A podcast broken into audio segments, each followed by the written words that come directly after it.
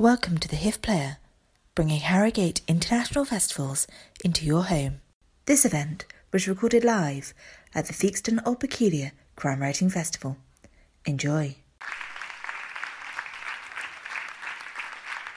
Thank you very much.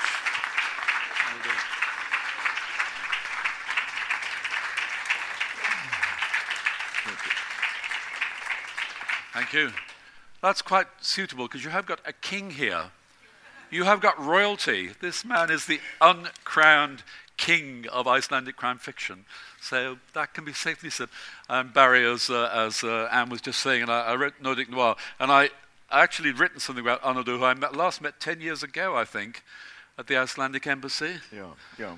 So, in Nordic Noir, I said about him, are the dark, frigid nights of Iceland and its recent dramatic history, including volcanic eruptions, financial crashes, to be found in the work of the undisputed king of Icelandic crime fiction, Arnaldur Indriðason. He won the CWA dagger for Silence of the Grave, and his work has a pronounced sense of social concerns and a sense of the past. And the key book, the one we all read first in Britain, was Jar City. Have you read Jar City? Okay, well, we've got the right audience here. and he is one of the most accomplished writers in the genre, and I did something very clever.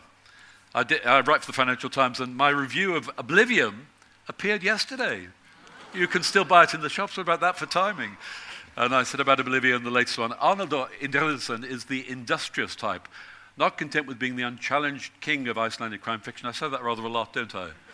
But it's true, it's true. he's completed an 11 novel sequence and he's embarked on a new series. This is Young Erlendur. He's a younger man in these books.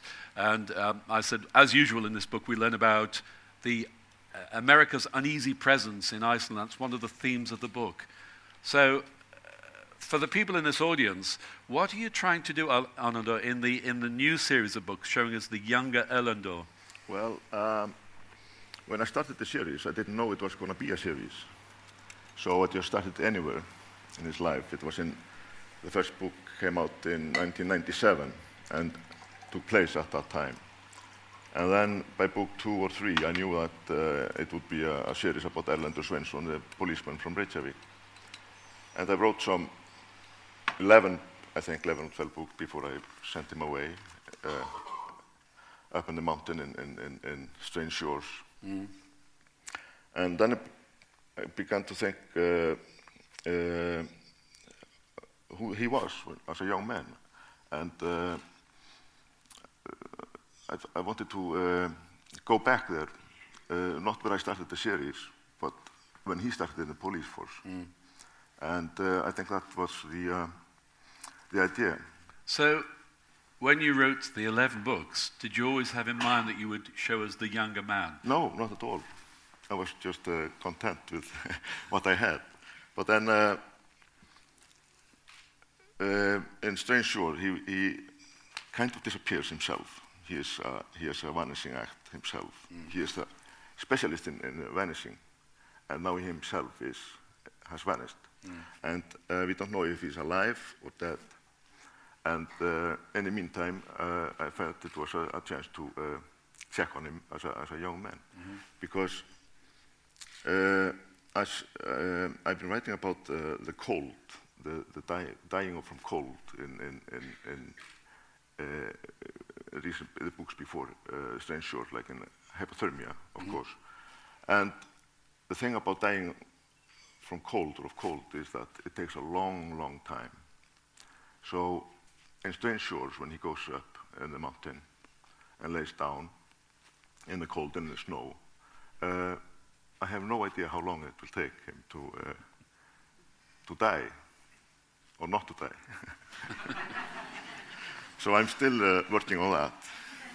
We were speaking yesterday and we were talking about the, why, the, why the English particularly respond to, to Nordic noir.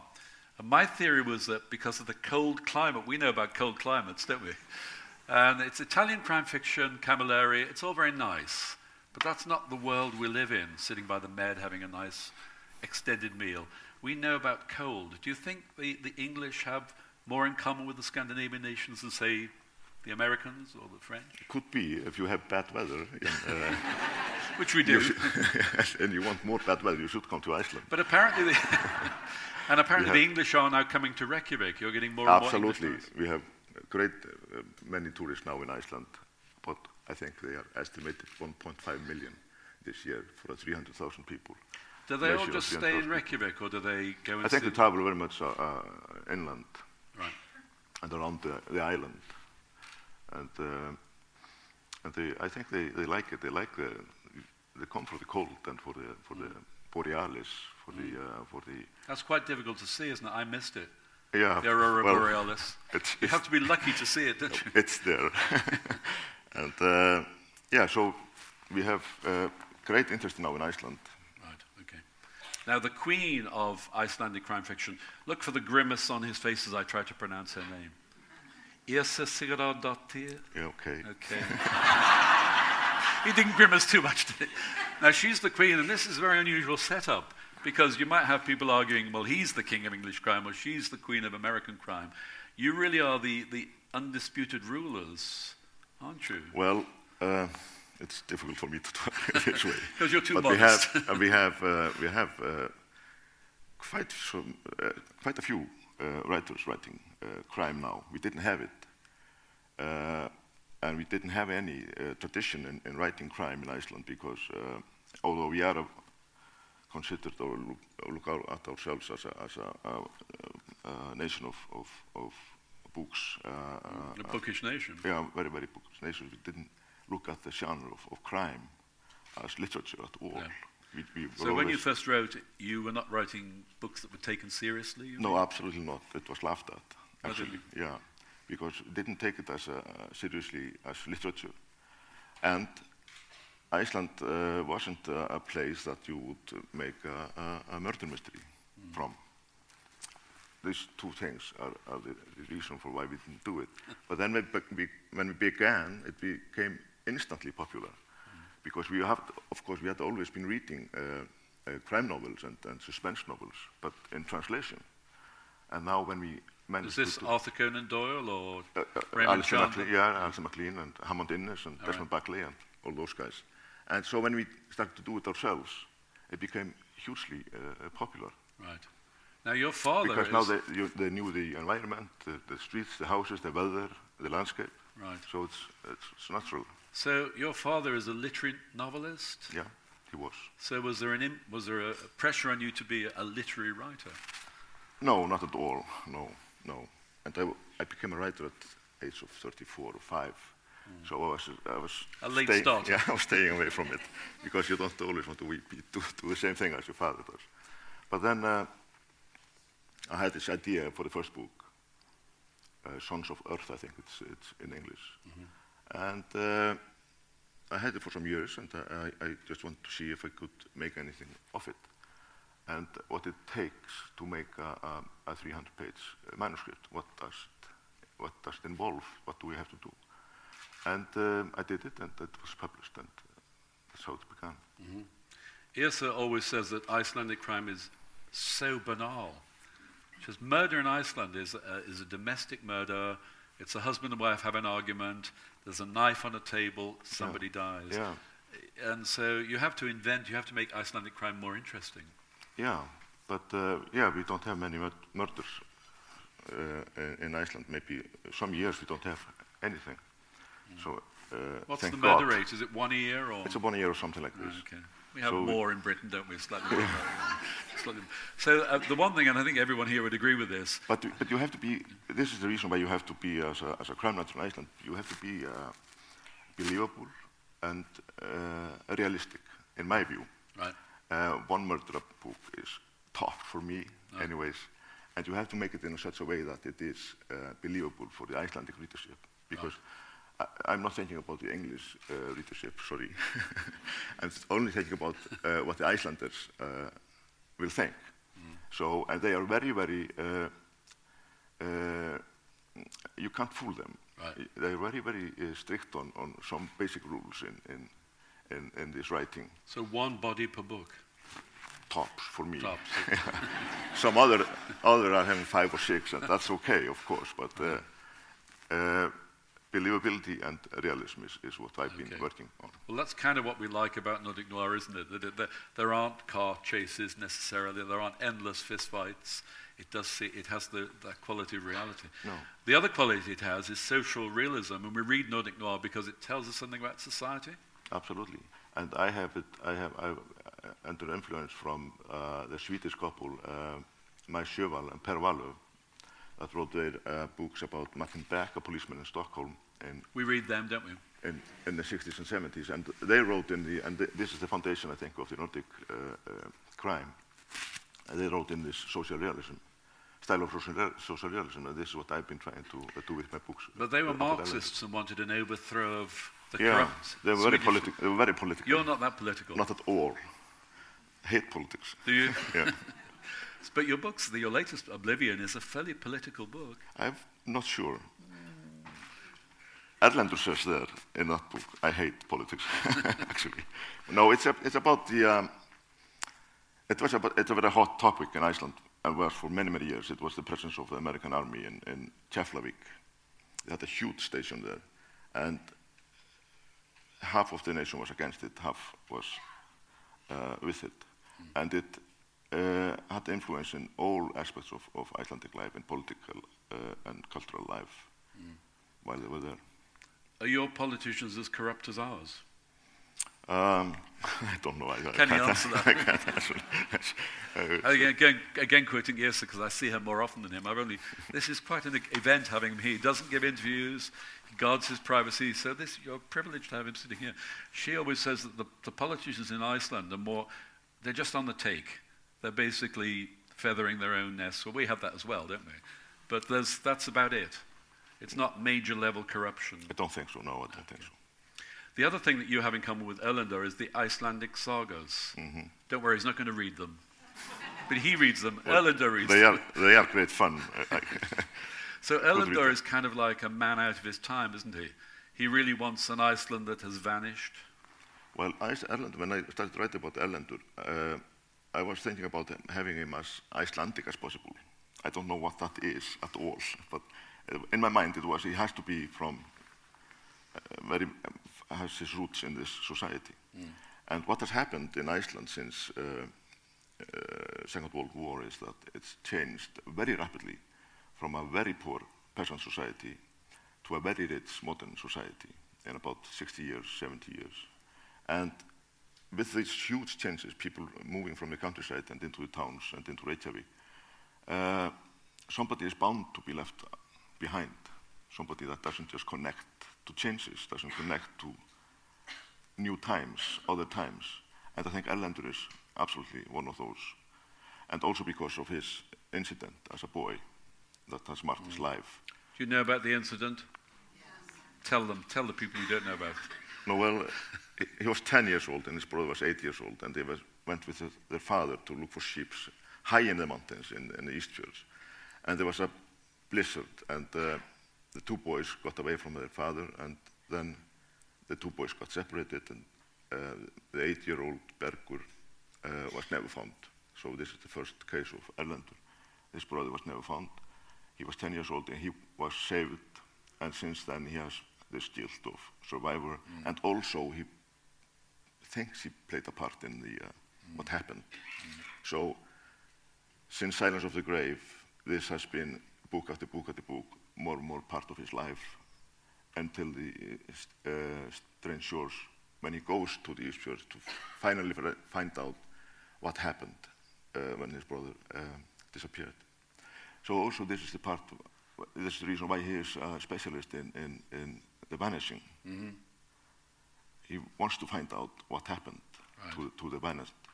But more importantly, he wants to know what happens to those that are left behind, Right. that lives the sorrow and the, and the, The survivors. Yeah, the survivors. Mm. You mentioned Martin Beck. Chevalier is Martin Beck. So he's the first in a long line of difficult, slightly gloomy middle-aged men who have difficulty relating to their children. Yeah, You happy to be part of that tradition? absolutely. I wouldn't. I wouldn't. I, I wouldn't want Erlend to be a, to be a, a happily married man with three children going to college, two cars in the driveway, a suburban home, and uh, happiness all around him. I, I wouldn't know that guy. What do the Icelandic Tourist Board think of you? Because I'm sure a lot of people go to Iceland because of this man, but you don't really paint a very glowing picture of no, Iceland. uh, they are very happy with it, actually. I've never get any complaint from those. oh, really? Guys, They're no, happy. they're very You happy get the tourists coming in. Yeah, it, yeah. You, I'm not trying to. I've never tried to sell Iceland in Right. any ways, good or bad. It, it's not my thing. I just write the stories as they come out of my head. We first met at, uh, I think, at the Icelandic embassy, where the Icelandic ambassador was telling us what a wonderful country Iceland was, and he looked across at me and went, oh, "I like this guy." so uh, is a, is a fascinating character, but he's also part of a team. So, and you give the rest of his team a book each. Yeah, you? Yeah, I did, because uh, I had sent him in the Eastfjords, and I wanted to know what Elinborg, his, uh, uh, uh, uh, his, uh, how do you call it, college, college, college was doing, Yes. and Sigur Óli, Right. what they were doing in the meantime, because hypothermia, outrage, and black skies, and, and strange shores, they all take place two or three weeks in the autumn of 2005. So there's a four books cluster. And uh, after I'd done that, I started thinking about Marion Briem. Why doesn't he or she has a book? Yes. Do you know about Marion Briem? Now, what sex is Marion Briem? He's going to tell us now. you, read the, you read Oblivion, and there is no reference to Marion's gender. It's always just Marion Briem. Yeah, absolutely. Tell the audience now. No, I, I have no idea. I couldn't. I, I just couldn't tell you. But the Marion Briem, story, uh, I hope it will be published in, in, in the UK uh, soon, is taking place in 1972. And You're going to have to decide what sex Marion is by then. no, not at all. it is very difficult to write a character in, in, a, in a novel that you don't, you don't want to know what the sex is, but you, it can be done. Uh, it takes place in 1972 when we had this great chess tournament between Boris Spassky and Bobby Fischer. Huge thing in, in our uh, small country in Reykjavik. And uh, I put Marion Bream there in the, in the, in the police force, and there's a murder in a, at a cinema in Reykjavik, and it is ha- some way connected to the, to the tournament. And at the end of that book, uh, there comes a policeman at his office, a young man from the countryside, and uh, that's the beginning of the whole thing. Erlendur is, is somebody who wants a kind of vanished Iceland. He's, he belie- as rather Welsh in some respects. He doesn't want the language to vanish. No. He thinks that, and that's possibly you. You don't want the No, language to absolutely, we have we are 300, I think, 20,000 now, Iceland, speaking this language. You, you speak, do you speak Old Icelandic, or is there a No, it's no, no. There are, there's, there's. Uh, I just speak Icelandic, Uh, but we have. We, there are no one in the world speaking Icelandic except us, and What about the other Nordic nations? no, not at all. And uh, we are influenced by the English language through American and English uh, influences in, in movies and television and, and the internet and the Facebook and everything, and bombarded constantly with, with, with the English language, and it is changing the Icelandic one bit by bit. Uh, Is that a bad roots- thing? I think so. It's the roots of the language. And there are linguistics in Iceland that say that in a hundred years' time we will have no Icelandic language anymore. And that's a bad thing. So you mentioned reading English books. Did you grow up reading Sherlock Holmes and Yeah, Agatha Christie. Agatha Christie? Yeah. Okay. Was that where it started for you, the desire to be a crime writer? Don't think so, no. I, I'm, I'm not quite sure what happened there. uh, Ed McBain was an influence. absolutely, he's a great, was a great, great writer. Coming back to this realism of, of just boring police work. Nothing is taking place, nothing happens. They're just doing their job. There's a murder somewhere, and they go there and they knock on the door and they ask what happened, and bit by bit they make a. Um, but it's all in the characters. It's all in the characterization, and this is what I'm always trying to do. In, instead of heavy bombing and helicopters and big James Bond plots. I go back to the characters and try to write about their lives and the, and the, the, the victims and the killers. Who are they? Why are they doing what they're doing? You is also mentioned three writers, so I, I don't know how many people in this audience remember. Desmond Bagley? Mm-hmm. You remember Alistair MacLean, uh, Hammond Innes. To some degree, those guys are forgotten writers in some ways. They're not really Yeah. read much. I made a book ac- actually as a homage to those guys called Operation Napoleon, which is just an uh, international historical thriller taking place in Germany and Iceland and Argentina. And it was great fun. Des- in fact, didn't Desmond Bagley write the first Nordic noir, which is Running Blind, set in Iceland? it's set in Iceland, yes. yeah. I recommend that book. So- you don't. So the tradition you kind of established. You, you'd read Sjöwall and Wahlöö. Were you? Are you reading Henning Mankell and the other? No, never at him. No, Or, or, or Stieg Larsson. I, I, I don't read crime so much. don't you? No, not anymore. Because if you're working with crime stories, doing it every day of the year, I, I make a one book a year. I make one book a year now, and then you have to take a break from it and do something totally different. And what I do is I, I read uh, poetry, Icelandic poems, and we have great poets in Iceland, and uh, it's great just to go to a totally different thing, and you can find uh, great inspirations there. Talking about influences in you, I know we, one thing we had in common. We've both been film critics. Is uh, and uh, maybe the guilt in your books comes this. Alfred Hitchcock Yes, is a big influence on you. absolutely. Did anybody go to see Psycho yesterday? Okay, with the with the the live orchestral score. There's a beginning, the, be- uh, the great His- Hitchcock moment in my books is the beginning of Silence of the Grave, uh, where there's a, a toddler at home in his, in, in his living room, and it's gnawing on something, and uh, its mother comes to it and takes it away from it, and it, it, it uh, uh, and she, she recognizes it as a human bone from a rib of a man, and they go outside and they find this skeleton buried in the, in the ground. This is humor. this is mayhem and, and, and, and humor. Actually, you once me. said, uh, if there's any humor in my books, it's purely by accident. Yeah. It's actually not true. Oblivion is Of- quite funny.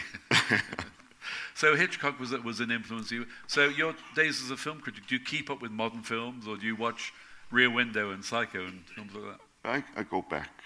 I go back to the 70s. I think that was the, uh, the best years of cinema, of Hollywood cinema anyway. And One Flew Over the Cuckoo's Nest. everything was The Godfather. made. Yeah, yeah. Between 1970 and 1980. That's, that's the uh, golden era for me. One of the great things about your books, and one of the great things, they are short. They are relatively short books. Yeah, They are just as long as they need to be. absolutely. This is from the sagas, All right. the sagas. So, do you get pressure from your publishers to, to write longer books? Or Not at all. No, you'd say no. absolutely.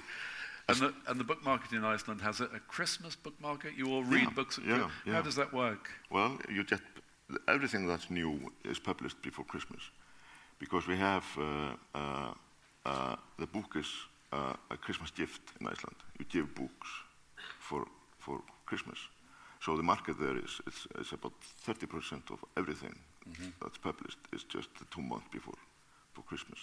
It's a tradition that goes back years and years. Well, that's considered a dead period in British publishing. Yeah, You don't want to be published around Christmas. The books have to be already out. And yeah. Well, you should give it for Christmas. so, what about your father? How much of an influence was he on you? You, you write very different kinds of books. Very different, very different. But um, I think he was uh, he, he was very supportive when I started it, and also he is one of the guys from the countryside that went into so Reykjavik. He was from a very very poor farm in up north where it's called Skagafjörður. He was born in a in a in a in a torfkofi. It's an Icelandic housing with rocks and, and earth and uh, it's a very very poor thing. And uh, as soon as he could, he went back to uh, he went into Reykjavik and was a journalist and, and a writer there. But you were born in Reykjavik. Yeah, I was born in Reykjavik, But uh, and his books was was about this experience, this change in the Icelandic society Mm-hmm. from from this very peasant, very uh, poor nation to a very rich, and the alienation that comes with it. And, and so there is. A connection there. Which yeah. is a theme in your books. Yeah.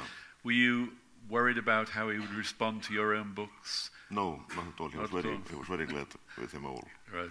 His favorite was Operation Napoleon, actually. All right. Actually, we, we might talk about that because there are several. There's a kind of Jo Nesbø situation here, which is uh, the fact that we haven't read the early books. They've not been translated into No. English. Are they going to be? I think so. I hope so. I have no idea. Sons of the Dust is the first one, isn't it? Sons of the Dust, yeah. Right. Okay. Sons of Earth, yeah, Sons of Earth. Okay. So social media, but we're going to open the, this to questions. So start getting your questions ready. When I ask for questions, I want lots of hands up. Uh, social media is something you avoid. You seem to live in a kind of bubble. No, I don't think so. It's just social media isn't my thing. What's wrong with social media? It's too close for comfort. So your, your, your English publisher can get in touch with you when they want to. yeah, absolutely, absolutely. No, it's no problem that And way. what persuaded you to come over this time? Was it Ann Cleeves asking? Absolutely. Uh, well, She was in. you don't say no she- to Ann Cleeves, No, you- basically. you just don't say no to Anne Cleve. And she was in Iceland for the Icelandic Noir. Uh, Oh, yeah, Iceland Noir. That's a recent Ice- festival, isn't yeah, it? Yeah, we have in Iceland in, in November. Right. Is this now a yearly event? Yeah, brand new, yes, every year now, I think. But don't, isn't it you and Yrsa every year? It's got to be the same two guests of honor. Yeah, no. I wasn't last year, for example, so So, ladies and gentlemen, you have the king of Icelandic crime fiction here. Can we have some questions? Maybe the house lights up and uh, a roving mic. Do we have any roving mics? There's one. And some, uh, some hands, please, or questions. I can't see at the back, so you might have to shout at the back. Questions near the front. Anybody? Front row there. Uh, third row from the front. Lady. Thank you. Um, firstly, absolutely enjoy your books. I think they're Thank great. you. Um, just wanted to ask in an earlier session, some of the authors were talking about the impact of place and landscape and all of that. And it seems to be a really major part in, in, in your books. Could you say a little bit more about that, please? Well, it isn't uh, uh, uh, something that I'm trying to do. It's just something that uh, happens to go into the books. I'm not trying to write especially about the landscapes or the weather or the uh, or the or the or the uh, nature or, or, or anything like that. But if I need it, I will use it. And uh, most of uh, uh, Strange Shore is is a book that would require these elements, all these elements of Iceland. When, when, when a book like uh, Jar City isn't uh, as, as uh, uh, rich in description in, in, these, in these ways. So it's, uh, it depends on the, uh, what I'm writing about, how,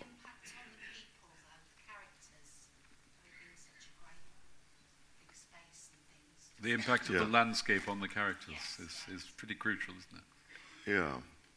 But uh, it's, not, it's not something that You don't work on. And I no, it's just, it's, if it's there, it's fine. It's not something that I'm doing very conscious. A lot of things about things getting bodies frozen in ice, which is hardly surprising. It is, I mean, it says that on the. And that's a theme that's in a lot of Icelandic crime writers, and the bodies in ice. Yeah, And, and secrets thawing out from the past. yeah, I think you should write what you know about. Yes. That's one of the rules. and we have the cold, and we have the ice, and we have the glaciers, and we have, we have the bad weather, we have the darkness, we have the mm. long Lo- the winters. long dark nights. yeah, Yes, and you, you use it. You use Right. what you, indeed. yeah. Another question. Some hands. There we are. There's several now, and the front front row. So about yes, over there, lady, was it? Yes. Keep your hand up. and then Um, I noticed that you um, had Jar City made into a film. I was wondering, well, my question's in two parts actually. How did you find the portrayal of your book into a film? And are there any other plans for films of your books? it's a good question because we've only got Jar City, Yeah. which is a terrific movie. Yeah, it's a very fine movie. It was, I was very pleased with it. And the, the actor there, uh, Ingvar. Sigurðsson, I think he made a very good job of portraying uh, Erlendur. Uh, uh, Silence of the Grave could become a movie, and uh, there's a uh, plan to uh, film uh, Operation Napoleon as an international thriller, So there will be more films. hopefully. Who's seen Jar City in this audience? Who remembers the snack that he has in that film? They remember the snack. when he picks up that sheep's head and starts to suck it, Yeah, that's a real Icelandic delicacy. absolutely. And we, we've got much worse than sheep heads. And the next one, gentleman on the front row there. I'm quite fascinated that there's such a low murder rate, even though Iceland does not have a very large population. So my question is in two parts. First of all, why do you think that is? And secondly, does that mean that Icelandic society is a very harmonious society? Are you all, um, you know, is it like a kind of almost like a socialist utopia? Is, is everyone quite friendly with each other? Or is there lots of alienation within a society just with an exceptionally low violent crime rate? I think we have, we have all the crimes there is. We have the prostitution and the drugs and the, uh, and we have the occasional murder. I think it's the, uh, we are only 300,000. We can't be killing off us. we, we, we'd be gone in, in some few years if it, so it's, I think it's, it's just how few we are. I think it's the, uh, we have the, we have all the, I think people outside of Iceland have a very uh, innocent image of the country as a pure and uh, healthy and uh, with the clean air and the good water and what, what, whatever. But we have all the, uh, Don't you have City a high, crimes you we have a high suicide rate, is that right? yes, we have a, yeah. Is that because of the long, dark Could nights? be, could be that, yes. Yeah. But yeah, that is a good point. That you know, we, we Yeah. think if there's only one murder a year, everything. Yeah. But how about the integration of immigrants? Is that a problem in such a small society? No, it hasn't been yet. We have about 10%. percent And it's from, from the east, it's from Poland, it's from, uh, uh, it's, it's, uh, it's, it, it, it hasn't been a, a problem at all. So it's more of a problem in Sweden. I think so, yes, yeah. We had another question at the back. Who's the, there? We are over there. Can you see the? Keep your hand up.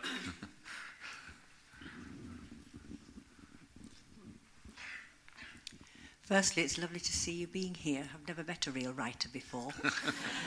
A real Icelandic writer. A real, yes, yes. The, my question is, um, as, as somebody very new to your sort of reading, you mentioned that uh, uh, your earlier books had not been translated. Does it make a difference to us that are joining the later books? I don't think so, no. Uh, the reason is that uh, they haven't been translated is that the breakthrough is Jar City. And everybody, every publisher begins with Jar City and goes on from there because I'm always writing new books, so they have to keep up with me. And so they don't have time for the uh, earlier works. so if I will stop writing now, for instance, maybe they would consider it uh, to publish it. But uh, they just, I, I don't think they have the time to, or the place for them yet. Are you happy that Jar City is kind of your signature book? Absolutely. Okay. So I'm, I'm very proud of that, that book. And it is the one that uh, started the whole thing, the, the translations and, and, and the popularity. Good point about we haven't really talked about translation. So you have a very good translator, Victoria Cribb. Absolutely. So does she submit the book to you when you when she's finished it, or Yeah. do you just trust her? No, she does, and she also she sends me emails if there are any problems. And before her, there was Bernard Scudder. brilliant, Mm. You've had two of the best translators, Yeah. haven't you? In the, Absolutely. Uh, Bernard And- Scudder died. Yeah. Yeah. And uh, because you- you're writing in Icelandic, it's so difficult to find a translator Mm. for the language. And to be as brilliant as those two, those two is just Mm. phenomenal. Can you read any of your other translations? Can you read your French translation? Or? No, it's uh, some of the Scandinavians, but not the French or German or, or anything like that. Mm-hmm. No. Another question? But it's very difficult. Sorry, it's, it's, it's so important to have good translation because otherwise it can all go to Of course. Of course it has. you know, down the drain. Apologies if people are putting their hands up at the back because I can't really see you. But we got one down here at the front, whoever's got the mic. Just there.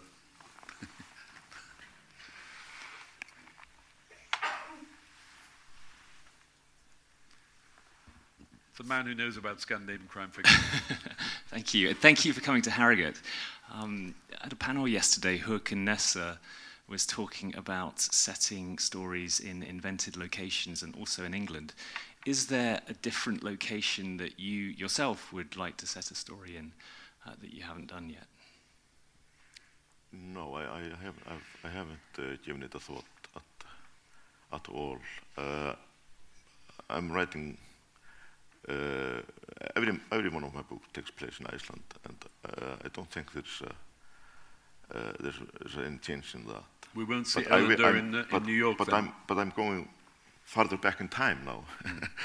uh, I'm not changing place, but I, I'm working now on a three-book uh, thing that is taking place in Iceland, in Reykjavik, in the Second World War between 1939 and 1945, when the British uh, uh, came to Iceland, I think 40,000 troops or something, and everything changed from there. This is the beginning of modernization of, of Iceland. And I have two policemen, and, uh, and uh, this uh, co- uh, connection with the, with the armed forces and the Icelandic population. So it's a very exciting thing to write about. But uh, I think the locations will be Icelandic in the in fut- future. As Jo Nesbø does take his book, he takes his character out to Hong Kong, to Australia. Yeah. That doesn't appeal, that thought of you? No. Time for a couple more questions. Any more hands? Anybody at the back? No. Que- lady here. yeah.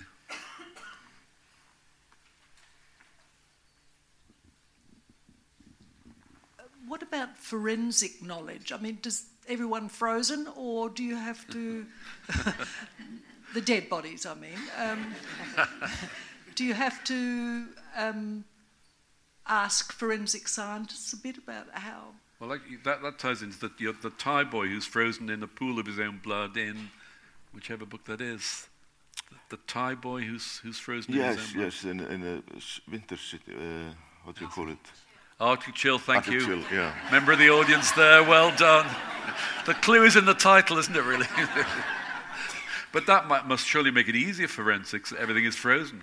Yes, very possible. But I don't, uh, I don't uh, go very deep into technic- technicalities of, of, of either police work or, or forensics because it bores me. Does It's- it? It does. So you don't do I lots just- of research? No, not in those fields. I just want to get on with the story. A lot of crime writers spend a lot of time with police forces, and Yeah, I- that's not for you. No, not at, no. Uh, it's it's. I want I want to be free to do. I don't want to be. Uh, I don't want them to tell me what I can and can't do. Mm. Basically, You also don't want to tell people how to live their lives because you once said, I don't like to preach at people. no, absolutely. So, as uh, Wahlöö wanted to change society, yeah, you don't want that. no, it isn't my thing. I don't think I would uh, be able to anyway. so I, I present the problem. I uh, I don't tell you how to deal with it. Do we have any more questions? Anyone? We've got a couple. Lady in red there, and then on the second row, just over there. Keep your hand up. Could you please recommend a saga for someone who knows nothing about Iceland that would encapsulate, apart from your books, of course, that would encapsulate, in your opinion, Iceland, the ethos? Saga. An, an Icelandic saga that we Oh, could all read. It's it's uh, Njál's saga is the famous, most famous one. You're going to have to, you're gonna have to spell that. Yeah, Or the, make sa- the saga of Njál is the one that uh, is the most famous. And Is most Njál? Njál is Njál, Njál, Njál, Njál Quinn is, Oh, right, is, okay. is the same as the saga of Njál. How long is it? It's a short one. but uh, that would be the, be the book. The saga is all about, it's, it's a kind of a Game of Thrones Right. thing. They did Game of Thrones first, the Icelandic saga. yeah, absolutely. People everything. killing each other, Family forts, sex. A- a- anything you want. And we had another question near the front. Who? Yes, lady here in the green. Uh, I was interested in your comment about people giving books for Christmas presents. Is this a, an Icelandic tradition? Uh, does it apply through all the generations? Books to children, books to older people, and why why has this come about? Uh, it is for everyone. It's, it's, it's very general and it's been for, for ages or since uh, the early, I think, 20th century. And it's just, uh, I, I'm, not sure why, how it came about, but we, have all, we are uh, uh, nation of books, as we mm. term, and we, we have a, a great tradition in, in, in, in, in storytelling and, and, and publishing. And uh, somehow someone thought this would be a, a, a, good thing to give it as a, a Christmas gift. And it's, uh, it's been ever since, and it is, it's always getting bigger and bigger. And do young Icelanders read books? Not as much as we want to. No. No. Just like Britain, isn't it, really? Yeah. yeah. We struggle to get the young people to read the book. Absolutely. Yeah. Any more questions? Yeah, a couple say they will. Lady in red, and then a gentleman back in the back with a beard, I think. Yes. I, oh. Sorry. Um, I like to read books chronologically at the very start of the story. Is there anything we're missing about Erlendur from your unpublished books? Unpublished, unpublished in England. Yeah, yes. Yeah. No, I, I don't think it's it's it's. A, I think it's okay to start with uh, Jar City.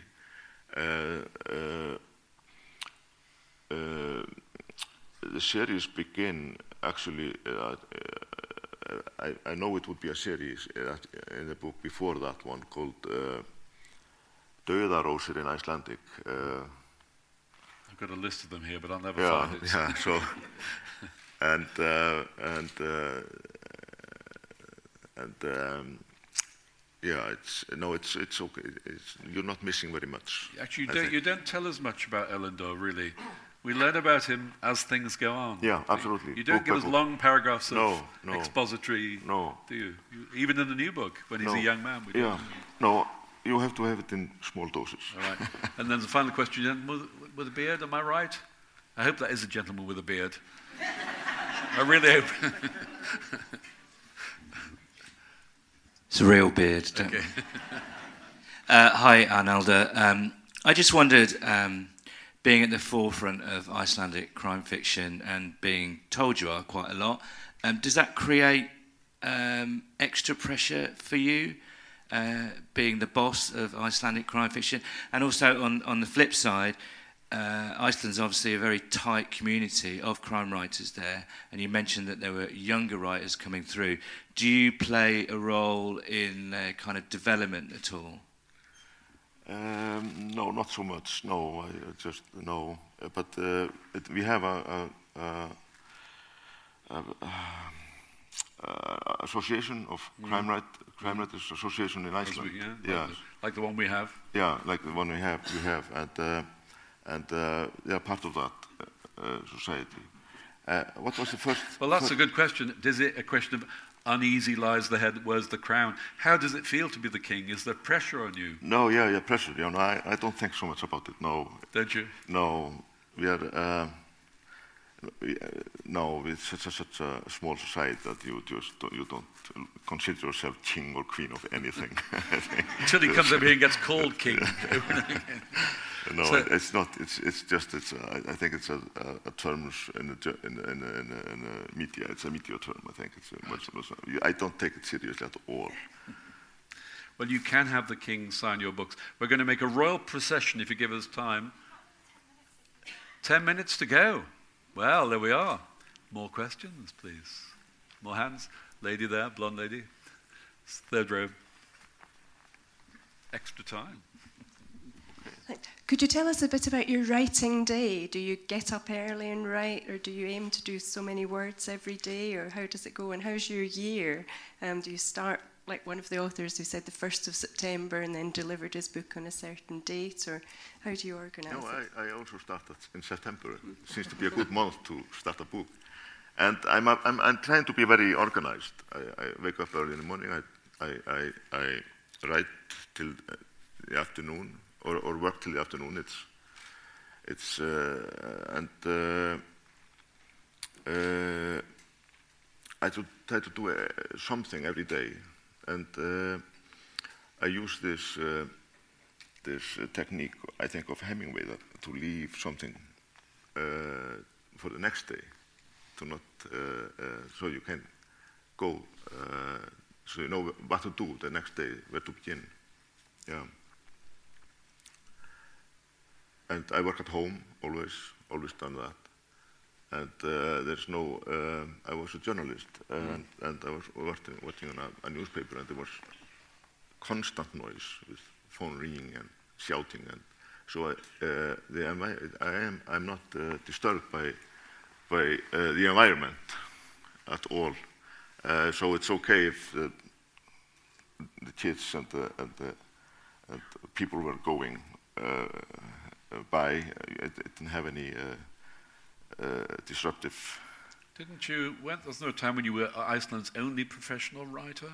Is that right? That you, you, everybody has two jobs in Iceland. Yeah. Yrsa has two jobs. She's a, yeah. an engineer, isn't yeah. she? No, it's very, very nice when you are able finally to live off the writing. It isn't possible in Iceland because we have such a small market. Even if you are a, a bestseller author mm. and you produce a book every two, three, four years, it, will, it won't uh, sustain you. Mm. So we have a, a system of, of grants or, or, or or, uh, so the, the state will uh, right. Uh, give you subsidize you. Sub subsidize you for, for a year or a half year to, mm. to, to write a book. Do you miss your days as a film critic? Or did you have to sit through a lot of crap films? there, are so, there, are so, many crap films. Still are, yeah, yeah, yeah, no, I, not so much, no. Okay. Any more questions? Right, uh, over here on the fifth, fifth row back, I think, lady with the glasses.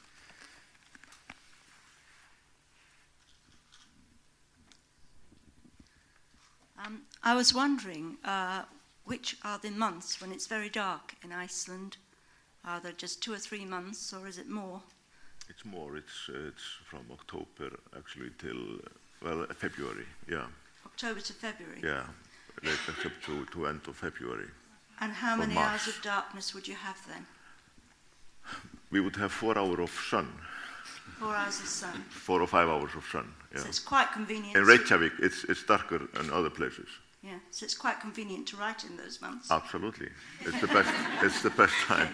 and Thank place you. to write a book. So does everybody gather around for warmth? No. And does the birth rate go up nine months later? Well, it did. They don't. They don't do. Uh, uh, anymore, but they did, yes. And they gathered around in the, in the, in the farmhouses, in the very small, very dark, very cold farmhouses, mm -hmm. and actually read, read books out loud for the, for the, for the, for the people uh, on the farm. Mm -hmm. So it's an old tradition, the, the reading in, in the cold nights of. of Does that still us. happen? No, no, not no. That's no. a shame. Yeah, that's a shame, but because it's a very, very fine, fine tradition. Because in the era of Dickens, the father would read to the family. Yeah, it's a shame. Yeah, yeah absolutely. Maybe not the mother, but the father. Yeah. Any more questions? Okay, can I see any hands? There's two here. Two, oh, he's going all the way back. No, at the front row. We've got two, second row back. We'll do two final quick questions. Gentleman with glasses, put your hand up so he can see you.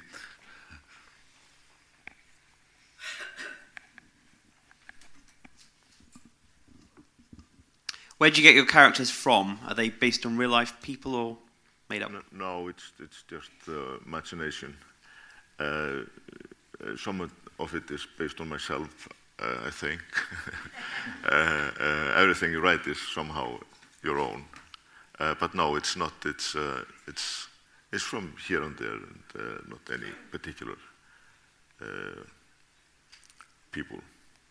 You don't know any gloomy Icelandic coppers then? No, but there was a, a, a, man, and he's now retired, a policeman, actually, that his name was Erlendur Sveinsson. Uh-huh. I just didn't know. All right. he hasn't tried to sue you then? No, he's very glad. okay. Was there one other question just behind? Yes, and that's the last one in the blue shirt.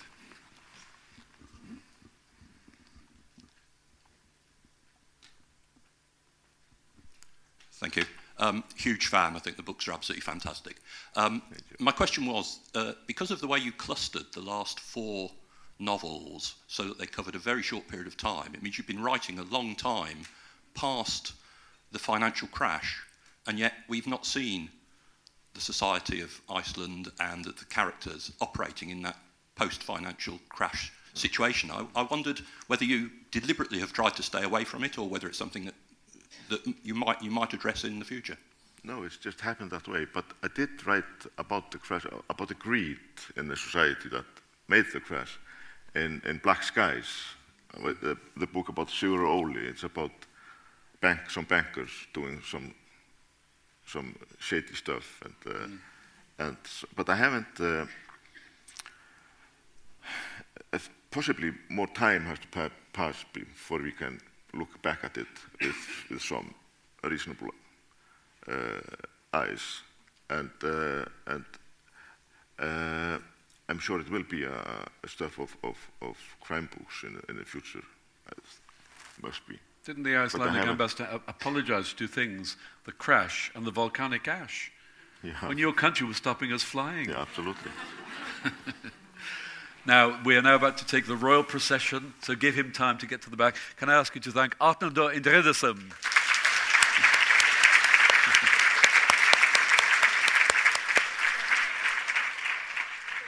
Thank you for listening to this event by Harrogate International Festivals. For more events, recordings, resources, and information about our arts charity, please visit harrogateinternationalfestivals.com.